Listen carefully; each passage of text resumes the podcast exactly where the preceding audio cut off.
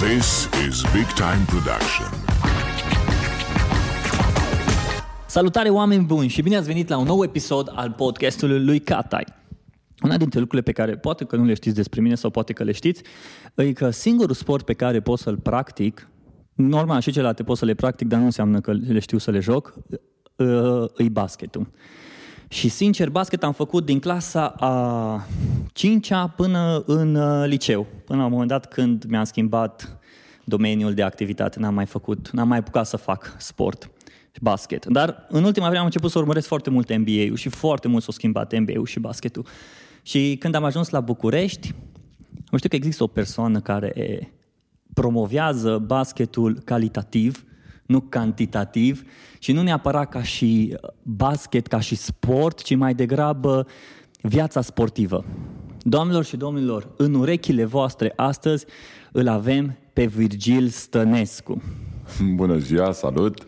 Virgil, pentru oamenii care nu te cunosc, spune-ne cine ești, ce faci, cu ce te ocupi, cine ai fost? O să o pun pe repede înainte, pe scurt. E ok, avem timp. Da. Am jucat basket timp de 20 de ani. M-am apucat destul de târziu, dar după care am avut șansa să plec în state. M-am apucat la 17 ani în jur de. La 21 deja aveam bursa în state, am terminat acolo management, după care a urmat un periplu internațional, m-am dus în Germania, Belgia, Turcia, Rusia, Italia, am jucat mai pe peste tot. Am doi copii, unul dintre ei s-a născut în Rusia, băiețelul. Fetița aproape s-a născut în Italia și atunci am decis să ne întoarcem acasă. M-am lăsat de basket după 20 de ani, asta se întâmpla acum 5 ani. Preluasem deja frâiele echipei de basket Steaua, un proiect la care am ținut și țin foarte mult. După care m-am lăsat total și a urmat acest drum de management. După 6 ani de Steaua, un an după ce am preluat Steaua, am reușit să facem un parteneriat și cu Primăria Capitalei. Clubul Sportiv Municipal și Steaua au devenit o singură echipă, CSM Steaua București EximBank.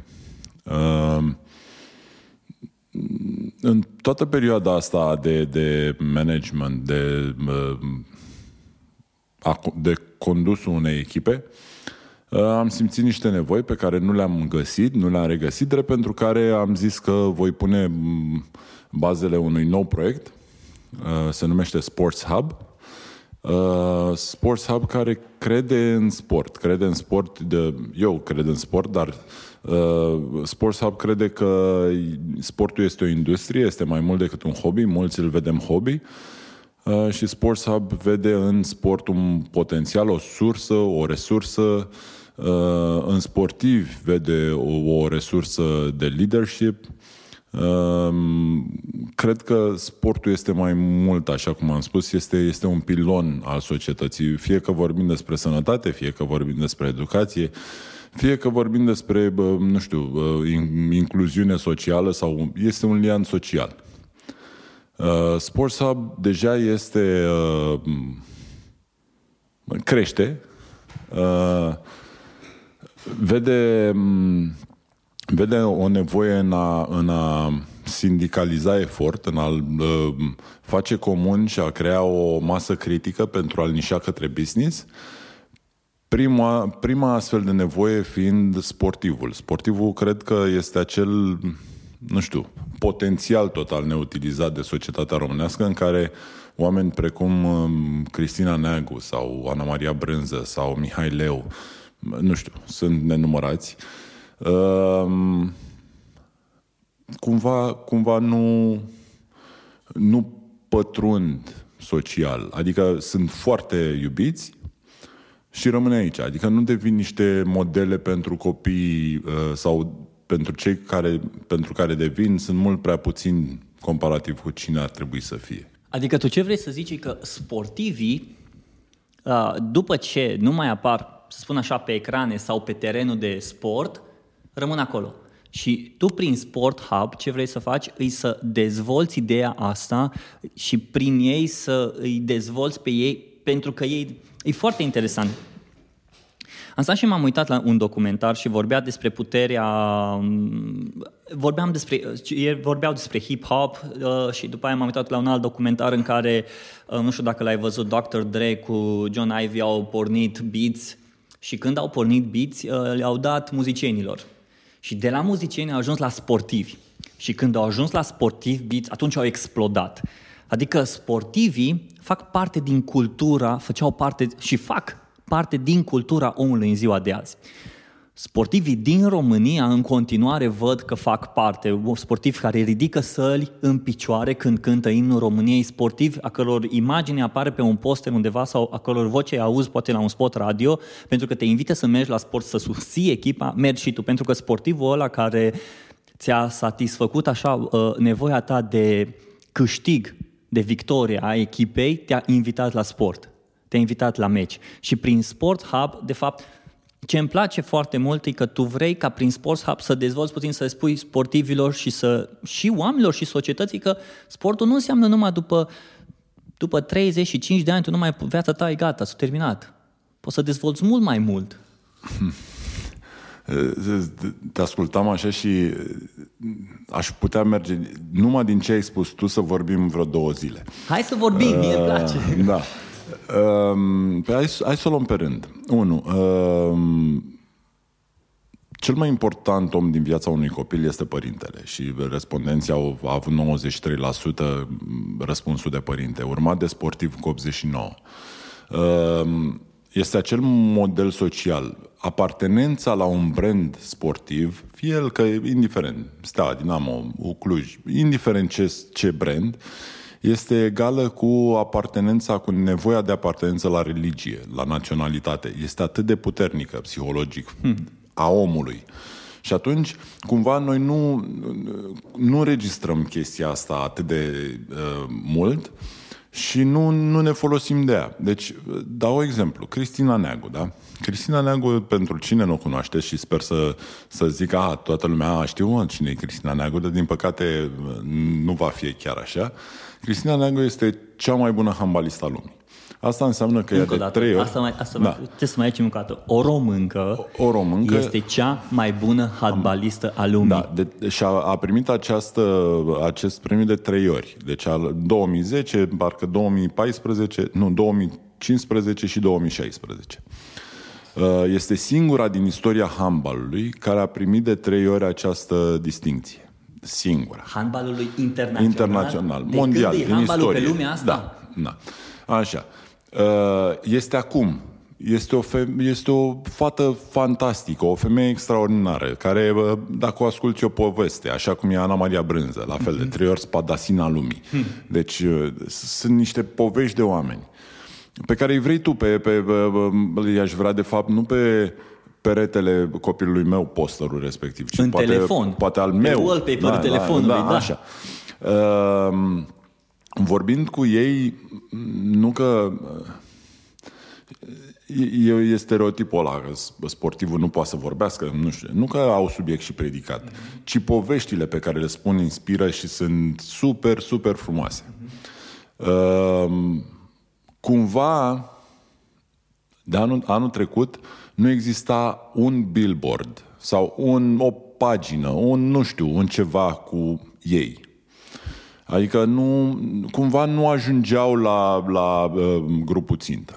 Acum ce își propune Sports Hub este să se uite un 360, că nu este numai vina societății că suntem cunoscuți. Este și vina noastră. Nici noi nu transmitem cum trebuie. Nici noi nu suntem educați, poate. Adică s-a văzut în timp un eșec al societății pe educarea sportivilor. Sportivul are acel bagaj de trăsături de caracter, de cunoștințe, de lucruri învățate din sport. Poate nu știe să le traducă în altceva și în viața de zi, pentru că nu are o educație formală.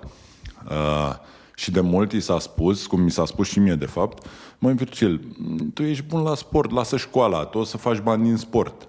Și cum ziceai tu că la 35 de ani nu se termină viața, noi câteodată, noi sportivii, credem că o să ieșim la pensie și dăm la pește. Și nu e chiar așa. O reorientare profesională trebuie făcută 100% dintre sportivi. Adică toți, la un moment dat, ajung să se reorienteze în ceva. Acum, cred că 90% este în antrenorat sau în, nu știu, în sport direct. Adică în echipa, dacă eu am făcut basket, înseamnă că pot să antrenez basket. Da, da. Dacă eu am făcut nu știu ce, fotbal, trebuie să antrenez fotbal. Interesant aici, o să te întrerupt. Că, de fapt, e o discuție așa amicală să absolut povestim. Ce m-am uitat și urmăresc NBA-ul și ce am observat în ultima vreme e că tot mai mulți basketbaliști investesc foarte mult în, nu doar în imaginea lor, în personal branding, ci se uită să investească în niște cariere și în niște companii care să îi ajute pe ei să aibă un impact și care să nu le, cumva să le oprească cariera la 35 de ani. De exemplu, Kevin Durant, el a investit într-o companie de media. O să facă o companie de media. LeBron James la fel. Pe lângă asta, pentru că foarte mulți o să zică, de fapt, sportivii cum văd în felul următor? Dezvoltare, ok, primesc un salar și așa mai departe. Dacă am noroc, o să închei un parteneriat cu Nike sau cu Adidas sau cu oricare și după aia gata. Dar cariera lor nu se termină acolo. Adică cum văd eu e că în momentul în care tu ai puterea asta așa de mare de a influența oamenii și ok, financiar te ajută și așa mai departe, e mult mai ușor când pui după aia pe picioare ceva. În timpul carierei tale pui pe picioare o companie de media, dau un exemplu, uite, vreau să fac o companie de o agenție de publicitate, ce vrei tu, real estate, whatever. Ți-e mult mai ușor pentru că deja lumea te cunoaște și deja tu ești imaginea acelei companii și o să zică, fii atent, e omul ăsta care înțelege industria, de ce înțelege industria, de ce face asta? Și tot așa în documentarul ăsta de Sneakers vorbeau că toți toți sportivii vreau să fie rapperi și toți rapperii vreau să fie sportivi. E foarte interesant asta. O observație foarte bună și ziceai mai devreme de Beats. Da. Și că Beats by Dre a căpătat teren când s-au dus în sport. Această trecere în sport a fost de fapt cu LeBron James, care LeBron James are parte din Beats. Adică el a investit în Beats și acum trendul în ultima parte așa de marketing și de placement a fost pe ideea că nu-ți dau numai un retainer, ok, îți dau niște bani pentru că vii alături de așa, dar îți dau equity. Și îți dau equity și avem un interes comun să dezvoltăm acest brand. Okay. Beats a sărit enorm atunci când a intrat LeBron James și a crescut, a avut o cifră de afacere mult mai mare, lucru care a fost un plus valoare și pentru LeBron. Nu știu toți dacă sportivii... mai ții minte imaginea când echipa de basket s-au dus la Jocuri Olimpice și au ieșit din avion și fiecare a avut Beats. Absolut. Și pătrunde. Exact. Și se duce mesajul. Acum, faptul că sportivii sunt din ce în ce mai mult business angels în perioada de sport este și nu este chiar real. Adică procentual este mult prea mic în cei care au această pornire educată în vreun fel. Până la urmă, sportivul performează și are un orar nebun pentru a aduce acea performanță, mai ales cei care ajung la nivelul ăla. Din păcate, una dintre problemele sportivilor sunt anturajul și familia, pentru că nu toți ne naștem cu părinți business angels sau venture capitalist. Și cumva sunt multe eșecuri de astfel de investiții și se zice că în jur de 2% dintre sportivi trăiesc din banii de sport, deci restul se reorientează, dar 60% dintre sportivi dau faliment în primei 4 ani după ce se lasă, intră într-un faliment personal, după care reintră în societate. Cazurile în care gândește că sportivul face destul de mulți bani peste medie, dar la o vârstă fragedă, la o vârstă la care încă este sub tutela părinților, poate nu știe, n-are la dezvoltare. O vârstă, absolut. Și gândește că părinții bine intenționați și nu ziceam de ideea că bine intenționați, zic, dom'le, las că știu eu mai bine ce-i pentru tine, eu te-am crescut, eu ți-am dat de mâncare, acum nu că-ți plătești, știu eu ce trebuie să faci cu banii, adică mă pricep mai bine decât tine sau nu știu, ceva. Da. Ceea ce poate chiar fi adevărat, dar de multe ori nu este la acel nivel. Adică, odată, acei bani mulți făcuți trebuie gestionați ca atare, iar cei de care ziceam, de că e Kevin Durant, că e Ronaldo, diferența dintre Ronaldo și Messi, de exemplu.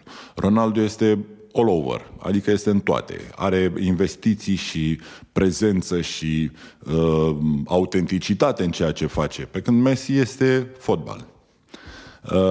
Și se vede în implicare și în venituri și în cifre de afaceri și în cât de coerent este proiectul. Astfel că noi ne-am gândit că în Sports Hub trebuie să fie o parte de educare. Și am zis că ne uităm întâi la noi, după care ne uităm și afară. Ne uităm la noi pentru că avem nevoie de acele servicii croite pe nevoile noastre. Asigurare medicală. Trebuie să fie o asigurare medicală croită pe nevoia sportivului. Nu știu, PR, branding, manual de brand. Câți sportivi din România au site-ul lor? Virgil Stănescu.ro. Manual de brand a sportivului? Da. Un brand personal. Okay. Care trebuie... El faima și notorietatea este una, da. Dar el trebuie să devină un influencer. Okay. Acel influencer care poate... nu știu, poate schimba opinii sau poate arăta un formator de opinie, exact. Dar poate forma opinii coerente. Acest manual de brand îmi spune nu numai că mă descoper pe mine și știu, de fapt, îmi ordonează gândurile și îmi zice, uite, asta, cam asta e direcția mea, asta e viziunea și nu este numai în liniile terenului. Că liniile terenului nu trebuie să fie un dezavantaj, trebuie să fie un avantaj. Și acea poziționare o face că e o poziționare în piață, că e un tone of voice pe care toată lumea din jur trebuie să-l cunoască. Astfel că, de exemplu, pentru Ana Maria Brânză, poziționarea ei e de ambiție. Brandul ei personal spune câtă ambiție are fata asta. Și asta poate să fie, acest mesaj trebuie transmis și la nivel de one-on-one, dar și la nivel de la Ana către restul, sau de la restul către Ana. Ei când se uită la Ana Maria Brânză, văd o persoană ambițioasă, văd o persoană și valorile ei rezonează cu chestia asta. De ce în NBA, că vorbim acum de NBA, că e foarte bine că vorbim despre subiectul basket, de ce în NBA... în momentul când ajungi în NBA, bun, vorbim de ligă care e o ligă superioară, dar când te uiți să vezi că jucătorii deja își permit sau deja ei cred că ok, trebuie să am imaginea mea, logo-ul meu și prin logo-ul ăsta eu îmi dezvolt diferite sub-branduri. Stephen Curry, brandul lui, logo-ul lui apare peste tot, merge prin turnament și educă pe oameni. LeBron James cu logo-ul lui vinde haine, nici n-are rost să zic. James Harden, la fel. Mai avem pe Dwayne Wade. La un moment dat era un joc, era o glumă pe Instagram, zicea, care dintre basketbaliștii ăștia au logo-ul cel mai fain? Și vedeai o grămadă de basketbaliști cu logo și uite-te ce spuneai tu. Câți dintre sportivii din ziua de azi au un site, site-ul lor personal. Și nu numai că te gândești, ok, termin cariera sportivă și după aia o să văd eu ce o să fie. Nu, chiar și când joci, chiar și când ești, ajută foarte mult pentru echipa ta, ajută foarte mult pentru tine ca să ai un brand personal, un site, un logo, o identitate coerentă, ce spuneai tu, ca să te ajute pe tine sportivul în perioada respectivă și după aia cum ai tu cariera pe site-ul, cum ai tu pe site-ul tău, sportivul și omul și după aia să te ajute pe tine omul. Dar aici intervine o a doua chestie. Există sportivi și ai făcut foarte fain diferența. Messi, care e numai sport, și Ronaldo, care e sport și... Aici cred că e vorba de mentalitate foarte mult. Ok, eu vreau să fac numai sport și mă limitez numai la sport și atâta tot după ce mi-am predat ștafeta, that's it. Și după aia urmează partea de cum e Ronaldo, care în timpul carierei lui el se gândește long term. Ok, fac sport, continui să fac sport, dar îmi întind tentaculele peste tot. Brandul meu trebuie să apară peste tot, că după ce am terminat eu, odată vreau să fac un brand. Și asta e a doua chestie, dar eu dacă nu vorbesc cu tine despre lucrurile astea o să uit și cred că podcastul ăsta nu mă interesează dacă o să țină 3 ore, că nu mă deranjează. Ideea ce îi, nu știu dacă ții minte, dacă te uiți la Big Baller Brand pe Facebook, pe online. Big Baller Brand e un brand pe care s-a pornit cumva în online, e un tată, Lavar Ball, îl cheamă. Așa. E un fel muzică, băi, că un fel de Kardashian sau NBA-ului. Da. Omul ăla a reușit să crească un brand, a reușit prin brandul lui să îl ducă pe Lonzo în Lakers, prin faptul că Lonzo e la Lakers, umple sala. Ok, lumea zice, bă, că ăștia sunt un fel de Kardashians, că se prostesc. Nu, mă, ăștia folosesc brandul. Eu l-au dus pe copii în Lituania, o să scoată apa Big Baller Brand, au haine Big Baller Brand, despre tot, e numai despre brand și, ba mai mult, face liga lui de basket. Deci mi se pare anormal de un studiu foarte bun de caz din perspectiva brandingului. Nu cred că vorbim de brandul personal al lui LeBron James sau al Cristinei Neagu sau al, nu știu, James Harden sau și așa mai departe, ci vorbim despre o companie. Deci vorbim, am face paralela exact, dar o companie multinațională. Poate nu multinațională, pentru că este un one nation ca și locație, dar dezvoltată în global. Vorbim despre persoana respectivă care de fapt e CEO-ul companiei lui. Că Mihai Leu este CEO-ul companiei Mihai Leu. Acum, această companie, cum merge mai departe?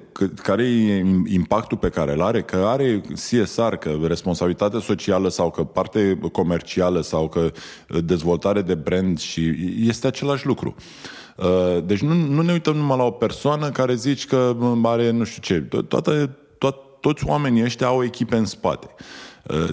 Nu cred că diferența între Messi și Ronaldo o fac neapărat fotbaliștii Messi și Ronaldo, deși Ronaldo probabil are o direcție mult mai aplicată înspre business, el personal, dar echipa lui din spate este mult dezvoltată în acea direcție. Adică are de la hotel până la orice.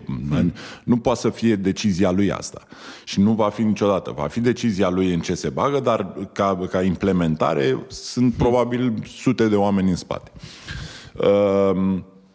Toate brandurile personale trec granița respectivă. Noi la Sports Hub și eu, în credința mea, este omul respectiv. Okay. Adică, și spun, la un moment dat, mă lăsasem de basket și LinkedIn-ul și Facebook-ul mă spuneau că trebuie să-mi schimb, trebuia să-mi schimb profilul din sportiv în altceva. Și că e manager, că e președinte la nu știu ce, dar profesia care e, că poziția e una, că sunt președinte la asta, dar profesia care e, că îți crea sportiv acolo. Și mă gândeam, să pun manager sau să pun nu știu ce. Am lăsat sportiv, cred că definește, cred că e un pachet atât de complet, încât am lăsat sportiv, mie îmi place, cred în sport. E un stil de viață. Brandul ăla nu este CN8-ul nu este un brand de handbalistă, ci este un brand al Cristinei Neagu, care acum joacă handbal, care peste 10 ani probabil va fi altceva. Brandul personal va fi același, poate crește, el trebuie să crească în timp, brandul ei, nu personal, ci brandul Cristina Neagu trebuie să crească în timp, chiar dacă probabil cariera de handbalistă se va opri la un moment dat, brandul nu se va opri. De asta trece granița terenului și de asta ea este un performer. Acum sportivi în general sunt performeri în sport pentru că de asta s-au apucat. Poate să fie performeri în orice altceva. 95% din Fortune 500, deci hai să repet, 95, 475 din 500 din Fortune 500, cei mai bogați oameni în lume au făcut sport. 95%. Asta înseamnă că, la fel, erau Ernst and Young. E o statistică a lui Ernst and Young în care ziceau că 93% din top executives au făcut sport, 60% peste nivel de colegiu. Au făcut sport de performanță. 60% peste nivel de colegiu, adică n-au făcut numai în liceu sau așa, ci au trecut de nivelul respectiv. Asta pentru că este o lecție aplicată a tânărului. Este o lecție în care își dezvoltă lucruri pe care poate orice resursă umană din orice companie se chinuie să o transmită angajaților, dar știe să o traducă în altceva. Și atunci acel performer, fie el Ronaldo, fie el oricine din orice sport, are acele calități și trebuie să le traducă în altceva. Dacă reușește să le traducă, este acel lider în societate continuu. Va fi și din sport și în afară.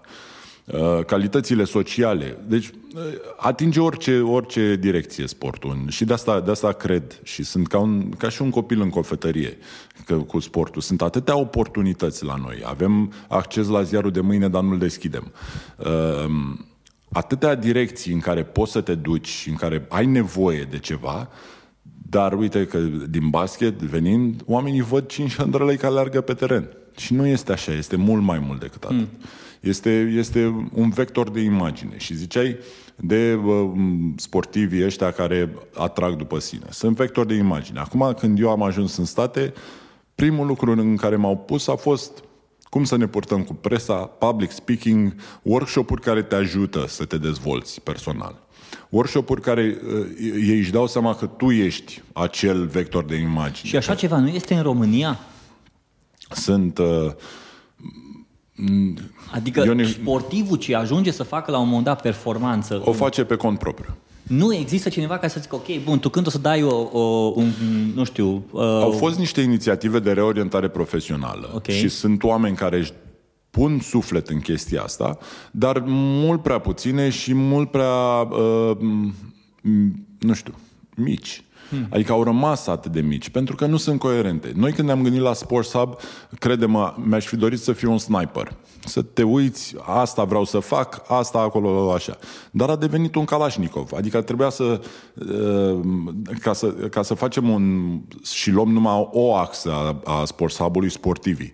Păi ca un sportiv să aibă echipa aia în spate, trebuie să ai așa, trebuie să ai PR-ul respectiv, trebuie să ai brandingul respectiv, trebuie să ai finanțele, un contabil, dar și finanțele respective, trebuie să ai legal-ul, trebuie să ai tot ce înseamnă echipa aia din spate care să fie croită pe sport. Și unde o găsești? Că noi nu prea am găsit-o și atunci trebuie să găsim oameni care sunt pregătiți să aibă o educație în plus, să facă niște eforturi în plus pentru a avea acea competență croită pe nevoia sportului și a sportivului. Ei vor face lucrul ăsta, mai ales că sportul te atrage și e glamorous și e frumos, însă o vor face pentru o masă critică. La fel. Și atunci, această masă critică trebuie să o găsești, să o aduni și să o dai mai departe. Și ziceam că mi-aș fi dorit mai mult sniper, mai mult pe partea educațională sau ceva, însă n-am devenit în toate părțile să căutăm piloane să ne susțină această inițiativă. A devenit destul de mare. Noi, până la urmă, suntem tot un startup, adică nu avem in-house toate lucrurile astea, dar am găsit oameni cu certificările respective și cu competențele respective, dornici să vadă și ei un potențial, de fapt, gata să vadă și ei un potențial de business chiar, că asta e toată ideea, în partea de sport. Sunt bani în sport oarecum, mulți bani în sport. Poate nu la un nivel internațional, dar la nivel local aici sunt bani în sport. Sportivii fac bani peste medie unii, anumite sporturi nu prea. Dar trebuie să știi actorii să te duci la film. Deci când te duci la film, te uiți cine joacă, mă duc la ăla, că o să fie interesant, că e îndorsat de actorii respectivi. Mă gândeam la sportivi. Sportivii, ai spus un lucru foarte interesant. Sportivii să se comporte ca niște influenceri. Ca să te comporți ca un influencer astăzi în 2018, în primul rând trebuie să fii conectat la ce se întâmplă, să înțelegi ce se întâmplă, cum primește omul mesajul. Foarte mult, nu mai are rost să discutăm despre trecerea din media tradițională în media online și foarte mult se întâmplă în online. Și ce povesteam cu tine înainte, că astăzi oricine poate să facă un podcast. Prin aplicația Anchor, ți-ai pornit telefonul, ți-ai spus păsul, poți să te înregistrezi și l-ai pus pe iTunes direct. Ai creat un conținut. Conținut ca și formator de opinie. Lumea o să te asculte, lumea o să meargă pe teoria ta, pe părerea ta, sau lumea nu o să meargă pe părerea ta. Sportivi, în același timp, ce am văzut la anumiți sportivi, în special din basketul din România, își folosesc, de exemplu, Instagram-ul, poze cu iubita, poze cu piscina, poze cu mașina și atâta tot. Băi, omule, tu ești pe teren acolo, tu trebuie să influențezi pe oameni, trebuie să îi ajuți pe oameni să înțeleagă că tu, ca și sportiv, nu ești numai un copil care arunci mingea la coș și gata, tu ești un influențator. Tinerii se uită la tine, tinerii vor să știe părerea ta despre mediul de învățământ, tinerii vor să știe părerea ta despre, trebuie să mergi la vot, tinerii vor să știe părerea ta dacă să mergi la vot sau nu, tinerii vor să știe părerea ta despre ce alte lucruri pe care îi interesează în cultură. Și am un exemplu, ce am observat, e Vlad Moldoveanu. Vlad Moldoveanu, cred că mentalitatea lui a venit de dincolo și altfel folosește, de exemplu, comunicarea pe Instagram. Ok, pune cu familia și așa mai departe, dar te și inspiră puțin, îți mai pune un citat, îți răspunde înapoi pe Instagram. Adică foarte ușor îți răspunde, foarte ușor se comportă, înțelege că ok, eu trebuie să fac chestia asta, eu trebuie să-i împing pe oameni, eu trebuie să vorbesc cu ei, oamenii trebuie să ajungă foarte ușor la mine. Și asta o fac, astăzi sportivii ar putea să o facă foarte ușor prin online. Video, foto, blog, ok, nu ai timp să faci, dar poți să-ți angajezi pe cineva care să te urmărească, poți să-ți angajezi un fotograf, poți să-ți angajezi un video recorder care să vină după tine să te urmărească, să-ți facă vlogul tău de azi, vlogul tău săptămânal. Păi ce să-mi fac eu vlog? Puștanii îi fac vlog. Normal, dar puștanii de azi o să fie oamenii de mâine care o să conducă țara. Tu ai primit această onoare, să spun, de a fi urmărit de câteva sute mii de oameni când ajungi pe teren. Și atunci, de ce oamenii ăia să nu te urmărească și când deschid laptopul sau deschid telefonul, să vadă, fii atent, hai să văd ce părere are Virgil despre subiectul respectiv. De exemplu, ceea ce faci tu. Mi se pare foarte fain că ai reușit să ți-ai construit site-ul tău, ai reușit să faci proiectele respective, mergi să evangelizezi, să zic așa, educația sportivă. Mergi să le vorbești oamenilor despre importanța sportivilor în societate și indirect îi influențezi pe sportivi. Măi, brandul tău nu se termină în momentul când ai ieșit de pe teren. Brandul tău, de fapt, atunci începe. Trebuie cumva și aici cât susțin eu și partea de educație și partea de lucru pe care trebuie să-l facem noi mai bine și să ne uităm întâi în curtea noastră, trebuie să punctăm totuși faptul că pasiunea unui sportiv se duce 150% în sport. Adică măsura lui de performanță și măsura lui a succesului este ce se întâmplă pe teren. Nu e nimic greșit în asta. Ce ar fi în plus vine dintr-o educație. Ca al lui Vlad vine o părere educată tot afară sau în diferite medii în care el a văzut, asta nu este o nevoie, ci este o oportunitate, de asemenea. La noi cumva sportivul n-a ajuns încă acolo. N-a ajuns încă să-și dea seama de cum ar trebui să-și folosească resursele pe care le are, acea notorietate și acea faimă. Cred că, nu știu, cumva nu te sperie nevoia de a comunica, ci educarea recurenței mesajului. Adică, ok, pot să pun un lucru astăzi și îmi dau cu părerea, numai că recurența trebuie să fie săptămânală sau la 2 săptămâni și atunci poate nu poți să duc mesajul ăla decât vorba ta dacă îl ai cu un profesionist în spate, un om educat în sensul ăsta, în care să ai un producător sau nu știu, dar pasiunea ta este podcastul. Tu vorbești despre, poate mai mult decât, asta e o direcție a ta personală. A sportivului este sportul, în primul rând, și după aia dacă există și altceva. Implicarea socială, din păcate, și aici nu zic numai responsabilitatea socială, ci și implicarea de business, de viziune de business sau se va forma destul de târziu și poate când e prea târziu pentru mulți sportivi. Și de asta am început discuția noastră cu ideea că mulți se duc în antrenorat sau în rămân în sportul respectiv. Și totuși, dacă sunt câine, nu înseamnă că o să fiu veterinar vreodată. Adică cumva trebuie să ai educată cealaltă parte. Că eu mă antrenez 90% pentru 10% performanță cât timp sunt sportiv. Mă antrenez toată săptămâna ca în weekend să joc. La fel trebuie să fie și în orice altă direcție îmi propun să ating aceeași performanță. Că de asta spuneam, este despre om, nu este despre sportiv, este despre performer. Performerul respectiv care acum a reușit să fie sportivul de vârf. Dar mâine poate să fie arhitectul de vârf sau, nu știu, medicul de vârf sau orice altceva. Bine, poate nu astea două, că îți trebuie o educație specifică, dar managerul de vârf, lucru în care, la fel, cu o educație, dar nu continuă. Și atunci trebuie să vadă mai departe de atât. Și ca să vadă mai departe, să ia decizii mai de lungă durată, trebuie să aibă vederea bună spre departe.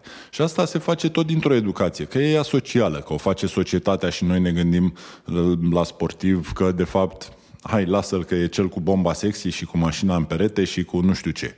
Ceva, un stereotip al sportivului. Și totuși stai de vorbă cu mulți care vorbesc cu anumiți performeri, cu sportivi de înaltă performanță și răspunsul lor ulterior este: băi, dar chiar era mișto omul ăla, adică chiar era ca noi, vorbea normal. Adică m-a surprins cât de mișto era, cât de mișto a fost discuția cu el. Pentru că e prost înțeleasă. Sportivul are acea calitate socială. Eu am trăit în 7 țări. Și nu am vizitat 7 țări, ci am trăit acolo, alături de ruși, alături de... Și are... Te dezvoltă lucrul ăsta. Și dacă poți să folosești asta în dezvoltarea ta personală, este mare lucru. Și dezvoltarea fiecăruia, fie că e sportiv sau orice altceva, dezvoltarea personală este continuă.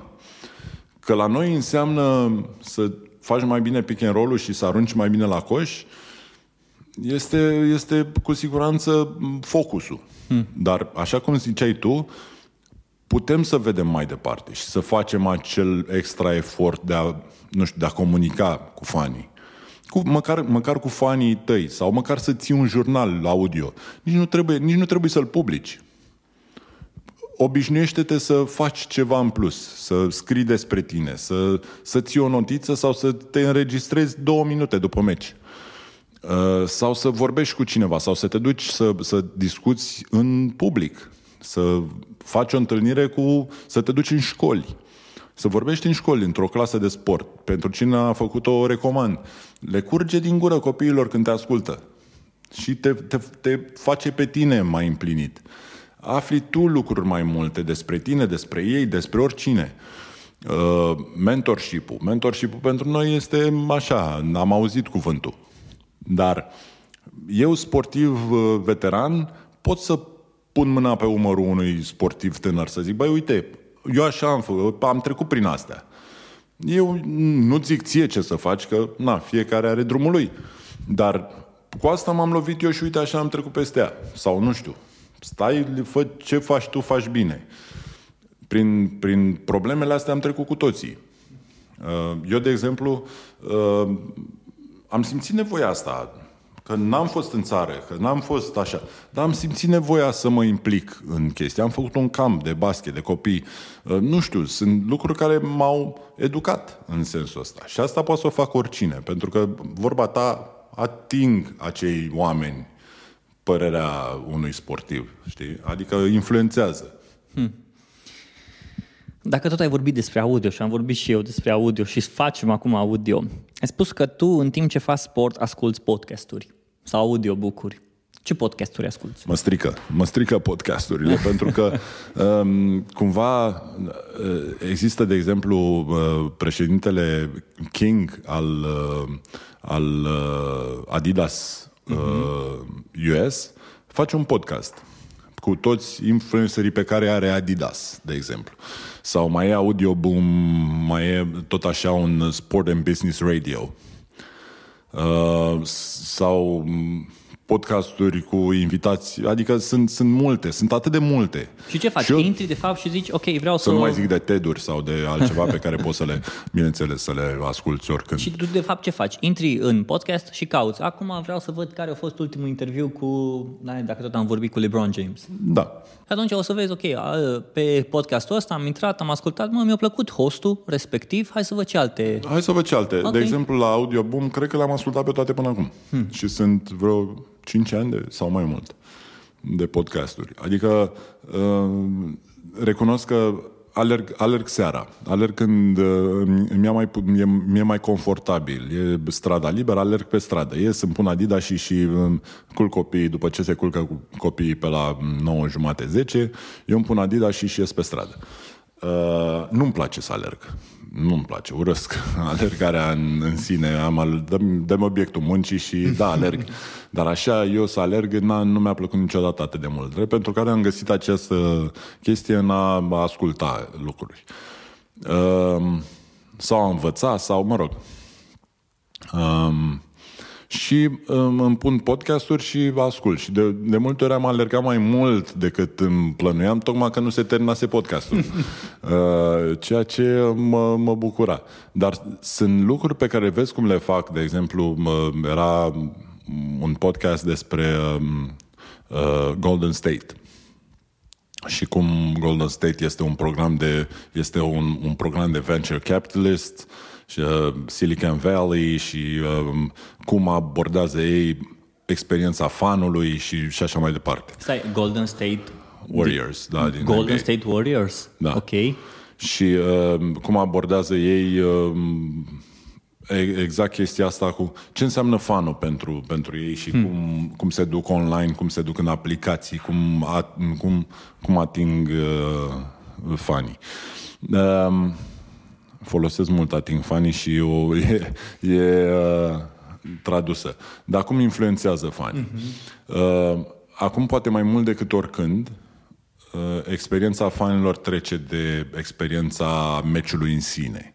Adică tu vrei să știi mai mult despre LeBron și ce face nu numai în timpul meciului, ci cu ce se ocupă el sau ce zice el sau ce mesaj transmite echipa sau ce poziție publică ia LeBron James cu Donald Trump sau în ce crede el sau da. Care sunt... Adică îți dă un insight de care cu toți ciulim urechile și zici, wow, știi, acea implicare. Și atunci experiența lor, și când te duci la meci, stai cu telefonul în mână și poți să ai niște lucruri, poți să ai extra informație, poți să ai lucruri, de ce n-ai sta acasă, de ce n-ai sta în fața televizorului când te duci în frigider și ții o bere sau un suc sau un ce vrei tu să bei și trebuie să te duci la sală.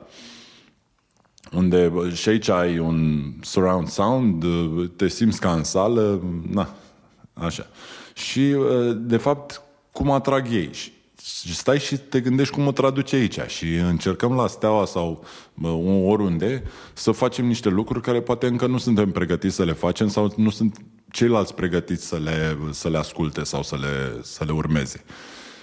Și de asta ziceam că mă strică puțin podcasturile, pentru că deschizi ziarul și vezi ziarul de mâine și încerci și zici, wow, asta e. Sports Hub nu este, de exemplu, nu este o invenție, nu este ceva inovator la nivel mondial. E o nevoie pe care cu siguranță o avem, la care alții au găsit răspuns. Și un proiect care ar trebui să aibă mult mai multe... nu știu, companii asemenea în România. Gândește că echipa noastră, și când zic echipa noastră sunt și acești sportivi, sunt sportivi, am enumerat câțiva, adică Cristina Neagu, Ana Maria Brânză, Mihai Leu, Cătălina Ponor, Marian Drăgulescu, Monica Roșu, nu știu, sunt nume care poate să-ți dea ceva în plus, care poate să-ți dea mult, care dacă îi aduci și vorbești cu ei la masă, mie mi se face pielea de găină. Adică mie care, vorba aia, am trăit în sport și de aici am plecat și sunt în sport de atâta timp. Dar-ți umplu o masă cu medalii și povestea fiecăruia este atât de frumoasă, atât de inspirațională și atât o poveste în care nu există scurtături. Și este un mesaj în care nu există scurtături. Și de asta iubirea asta a fanului către sportiv este o iubire pură. Știi că nu există o gelozie. Nu poți să zici eu puteam să fiu ca Virgil.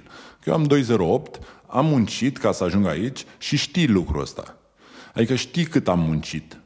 Dacă ești și tu în stare să muncești, poți să ajungi tot acolo. Nu este un eu sau tu. Este un, uite, așa am făcut eu ca să ajung aici, știi? Și atunci respectul pentru sportiv este enorm. Trebuie putem să-l transmitem. Îți dai seama că tu ai spus acum un lucru pe care oarecum se leagă cu ce am spus înainte. Crearea asta de conținut. O duc acum din nou către marketing, că podcastul e despre marketing și viață. Tu vorbești mult despre viață, eu despre marketing. Să știi cât muncește omul ăla. E foarte fain că nu toți au ocazia să poată să stea la masă cu, de exemplu, cum ești tu, un sportiv de talia ta, și nu mă refer că ești înalt, ci mă refer că ai făcut foarte multe și ai ajuns unde ai ajuns. Dar gândește-te să ai oportunitatea tu ca și fan să accesezi viața omului, sportivului respectiv, al lui Cristina Neagu, de exemplu, dacă ea și-ar fi documentat toată munca asta. Dacă ea ar fi pus câte un video pe săptămână sau o dată la 2 săptămâni, munca pe care o făcut-o ea, emoțiile pe care le-o trăit înainte, după, părerea ei despre asta și cred că astăzi avem oportunitatea asta, accesul ăsta de a putea crea, ușurința asta de a putea face acest marketing atât de simplu prin crearea de conținut, prin tot ceea ce punem noi, când înțelegem care e scopul nostru, ca să putem să influențăm cel puțin generația care vine. Ok, oameni buni, succesul nu se măsoară prin faptul că apar la televizor și că îți fani și că îți 2-3 interviuri într-un ziar și gata, nu. Succesul se măsoară prin munca pe care am făcut-o. Dar ce înseamnă să muncești? Pentru că poate acum sunt câțiva tineri sportivi care ascultă podcastul ăsta și o să spună, ce înseamnă să muncești? Ok, mă duc de 2 ori la antrenament pe zi sau de câte ori trebuie să mă duc. Dar îl văd pe Virgil și vreau să-l văd pe el ca un exemplu prin ceea ce face. Și ok, poate că tu vorbești o dată la 2-3 săptămâni pe o scenă. Dar gândește-te tu să ai scena ta pe YouTube sau, nu știu, pe Facebook, să faci video sau să scrii sau să spui părerea ta în fața 100.000 de oameni. Și fii dintre tinerii ăia care te urmăresc să poată să vadă, să zică, da, bă, uite-te, munca pe care omul ăsta o depune, așa vreau și eu să fiu, asta vreau și eu să fac. Pentru că în anii 80-90, când sportivii luau o pereche de încălțăminte, un Nike sau un Adidas sau ceva, tinerii pe care vedeau în postere sau în ziare și ei își luau un Nike ca să fie ca ei. Știi? Și astăzi, nu doar că e la nivel de îmbrăcăminte, dar la nivel de atitudine, la nivel de muncă pe care poți să o transmiți foarte ușor. Și asta e de fapt cum văd eu acum, dacă greșesc să mă corectez, cum văd eu că Sports Hub poate să facă în România. Și nu numai în România, ci poate să o ducă la nivel internațional. Să spună, ok, uitați ce îi de făcut și cum îi de făcut, pentru că, din nou, munca voastră de sportiv nu se termină după ce s-o fluiera și gata meciul.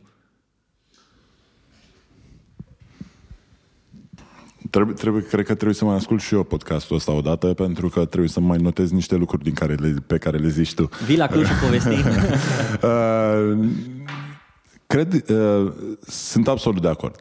Pentru că fiecare sportiv trebuie să aibă o echipă în spate. Așa cum spuneam, el este CEO-ul companiei lui. celelalte departamente trebuie să existe. Pentru că, și de, acum, bineînțeles, depinde de mărimea companiei. Adică poate să fie un startup, într-un tânăr sportiv, sau poate să fie o compandita mai compania în spatele, știi, în spatele numele lui Cristina Neagu. Cred că mulți nu-și dau seama că această activitate de a face lucruri înseamnă și munca din spate. Pentru că, da, nu ajunge să transmiți mesajul, că ăla îl transmiți odată, îl transmiți de două ori. Dar vorbeam mai devreme de acea recurență. Acea recurență e de fapt bazată pe un antrenament sau pe o pregătire, pe o pregătire să știi despre ce vorbești. Adică da, eu sunt, de exemplu, cred în educația sportivă, dar trebuie să o justific. Adică că eu cred în educația sportivă, trebuie să încep să fac research pe chestia asta, să văd părerea mea, una publică, am responsabilitatea să fie exactă, să fie oarecum corectă, să fie oarecum... Că poate la un moment dat eu o problemă de opinie, sunt de acord, însă trebuie bazată, da, să trebuie bazată pe niște fapte și pe niște lucruri bine stabilite. Iar acel sportiv care vrea să transmită mesajul, nu transmite mesajul pentru că eu am experimentat. Da, ok, dacă e un mesaj general și zic, dom'le, uite ce am făcut eu în basket, de asta am făcut eu în basket. Dar nu ți se aplică ție. Dacă vreau să o fac general și vreau să se ducă către mulțime, trebuie să fie una educată, o părere educată. Și atunci acea părere educată nu este numai de experiența mea, ci este... Eu zic, e nevoie de educația sportivului. Pe ce bazez asta? Că sunt eu educat sau că sunt eu needucat? Sau... o iau statistic să văd care este problema, de ce nu sunt educați sau de ce, unde cred eu că este punctul de decizie sau de întorsătură a lucrurilor. Adică asta trebuie să fie documentată ca eu să am acea părere publică. Din ce în ce mai mulți sportivi și la nivel, de fapt mai mult la nivel internațional, iau niște poziții în societate, că sunt ele politice, că e un discurs politic, o credință pe care o are, dar sunt niște credințe educate. Nu că zic eu cred că sportivul ar trebui să fie plătit mai mult. Nu știu, ce înseamnă asta? Dar de ce? Dar stai că și așa ia o grămadă de bani, sau nu știu. Poate să devină, să fie plină de argument această declarație. Dar dacă zic, domne, eu cred că sportivul ar trebui să aibă acces la pensie, și asta pentru că la 35 de ani poate deja a avut o carieră sau a contribuit sau n-a contribuit sau ar trebui să se adune la 60 de ani sau nu știu. Adică uzura pe care o are o mașină de curse până la urmă sportivul. Sau, domne, care este varianta de contract al sportivului? Că e persoană fizică independentă, că e activitate, indiferent. Adică trebuie să fie o părere educată. Nu să zic doar că vreau... ca sportivii să fie văzuți altfel. Cum? În ce fel? Care e locul? Și atunci, toate părerile astea trebuie să fie educate. Munca pentru a ajunge acolo este la fel ca orice altceva.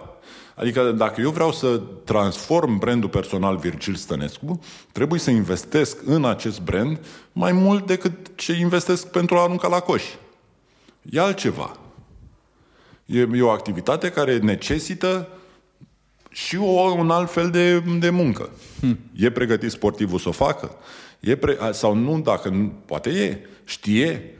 Și atunci are nevoie de acea echipă în spate. Pentru că nu poate să o facă singur. El trebuie să facă sport. Gândește că totuși se duce la 2 antrenamente pe zi, stă mai mult în hoteluri decât stă acasă, stă mai mult cu coechipierii decât stă cu familia.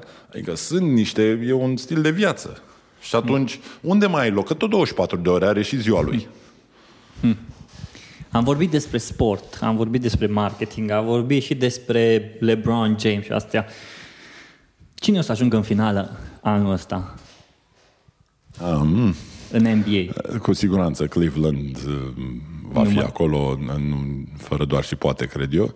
Și, bineînțeles, cealaltă favorită tot Golden State este, după mine. Eu am o presimțire că Cleveland nu o să ajungă în final. Nu cred. Nu cred că nu o să ajungă. O să fie acolo. La cum se mișcă Thunder în ultima vreme, da, și Thunder au șanse mari. Așa e. Dar tot cred că Cleveland va fi acolo. Ok. Virgil, mulțumesc frumos. Oamenii unde, dacă vor să te caute pe internet, să ia legătura cu tine, sportivii legat de Sports Hub, unde o să te găsească? Sports Hub sau virgilstănescu.ro sau Facebook-ul meu, Instagram. Oameni buni, nici nu mai trebuie să căutați pe Google Virgil Stănescu, ce vă dă acolo, contactați pe Virgil și puteți să-i spuneți că l-ați auzit la podcastul lui Catay. Virgil, mulțumesc frumos. Și eu îți mulțumesc ție.